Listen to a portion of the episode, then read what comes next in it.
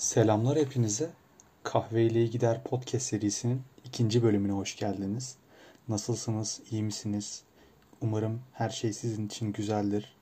Neşenizi, gülümsemenizi yüzünüzden hiç eksik etmeyin. Beni soracak olursanız ben çok heyecanlıyım. Bu arada arkada kardeşim hapşırdı. Benim günlerim iş görüşmeleriyle geçiyor. Sanki yepyeni bir hayata yelken açıyormuşum gibi hissediyorum bu arada. Ayrıca yarın mezuniyet törenim var.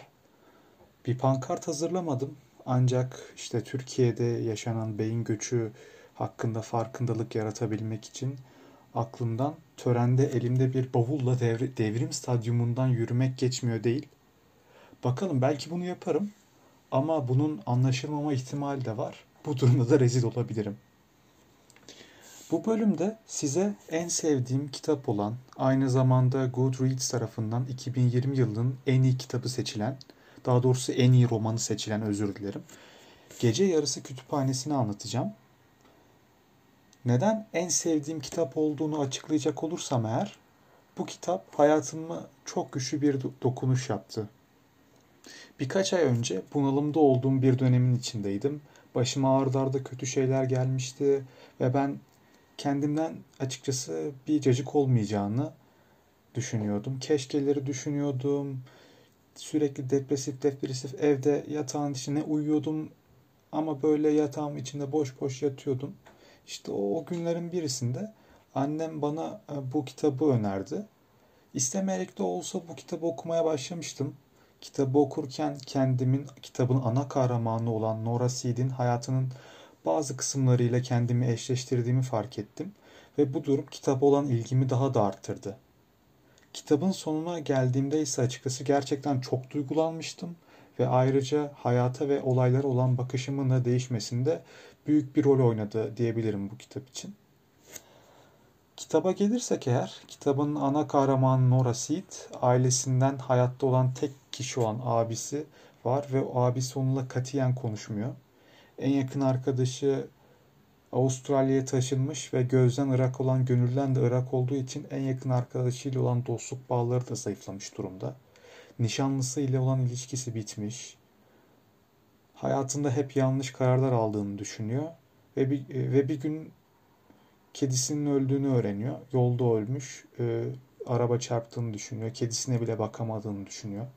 Ertesi günse patronu onu işten çıkarıyor bütün bu kötü olaylar sonucu yaşamının kimse için öneminin olmadığını düşünüyor ve kendi hayatına son veriyor derken kendisini bir kütüphanenin ortasında buluyor. Bu kütüphane kocaman raflarla dizilmiş ve rafların hepsi kitaplarla dolu. Yalnız bu kitapların hepsinin bir ortak özelliği var. Hepsi Nora Seed'in paralel evrenlerdeki hayatlarıyla alakalı. Bu kitapları okuyarak keşke dediği her şeyi yaşadığı ve keşke yaşamasaydım dediği şeyleri yaşamadığı hayatlara katılıyor ve oralarda başına nelerin geçtiğini görüyor. Bence bu kitabın filmi çıksa kesinlikle çok başarılı bir film olabilir. Hani çok bilinen bir film değil ancak e, seyircilerde Anne Hathaway ve e, De Niro'nun oynadığı stajyer e, filmi gibi bir etki bırakabilir diye düşünüyorum. Ee, galiba Anne Hathaway'i yanlış söyledim ama kusura bakmayın.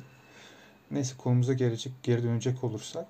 Çünkü hem bu kitap film olarak dönüştürüldüğünde e, Matt Haig'in bize e, anlatmak istediklerini daha iyi e, gözlemleriz. Hem de ayrıca şunu da eklemek istiyorum. Kitabın başında bize verilen flashback'le sonunda yaşanan olaylar çok güzel bir şekilde bağdaştırılmış ve bu durumda da kitabın olay örgüsü bayağı tatlı bir hale gelmiş. Bu kitabı anlatma sebeplerimi size sıralayacak olursam eğer en önemli, en önemli sebebi tıpkı geçtiğimiz bölümde bahsettiğim gibi toplumumuz artık maalesef mutsuz bir toplum. Maalesef intihar haberleri her geçen gün artıyor. Ayrıca terapiye erişmek bu ekonomik buhranda gerçekten çok zor. Yazar Matt Haig kullandığı kelimelerle gece yarısı kütüphanesini okurken hayatımdaki sorunları çözebileceğimi bana hissettirdi. Ayrıca bu kitap bana mutlu olmanın kritik olarak değerlendirdiğimiz kararlarla alakalı olmadığını, kötü alınmış bir kararın insanın tüm hayatına mal olmaması gerektiğini gösterdi. Bu yüzden bu kitap benim en sevdiğim kitap ve herkesin de okumasını tavsiye ediyorum. Kaydı tamamlamadan önce size kitaptan bir alıntı yapmak isterim. Bir şey öğrendim. Her şey olmuş bir hiç tarafından yazılmıştır. Yaşayamadığımız hayatların yasını tutmak kolay. Başka yeteneklerimizi geliştirmiş, bazı teklifleri kabul etmiş olmayı dilemek kolay. Daha çok çalışmış, sevmeyi daha iyi becermiş, paramızı daha iyi idare etmiş, daha popüler biri olmuş, o gruptan ayrılmamış, Avustralya'ya gitmiş, kahve teklifini reddetmemiş ve daha çok yoga yapmayı dilemek çok kolay. Edinemediğimiz arkadaşlara, yapamadığımız işlere, evlenmediğimiz insanlara, yapamadığımız çocuklara özlem duymak an meselesi.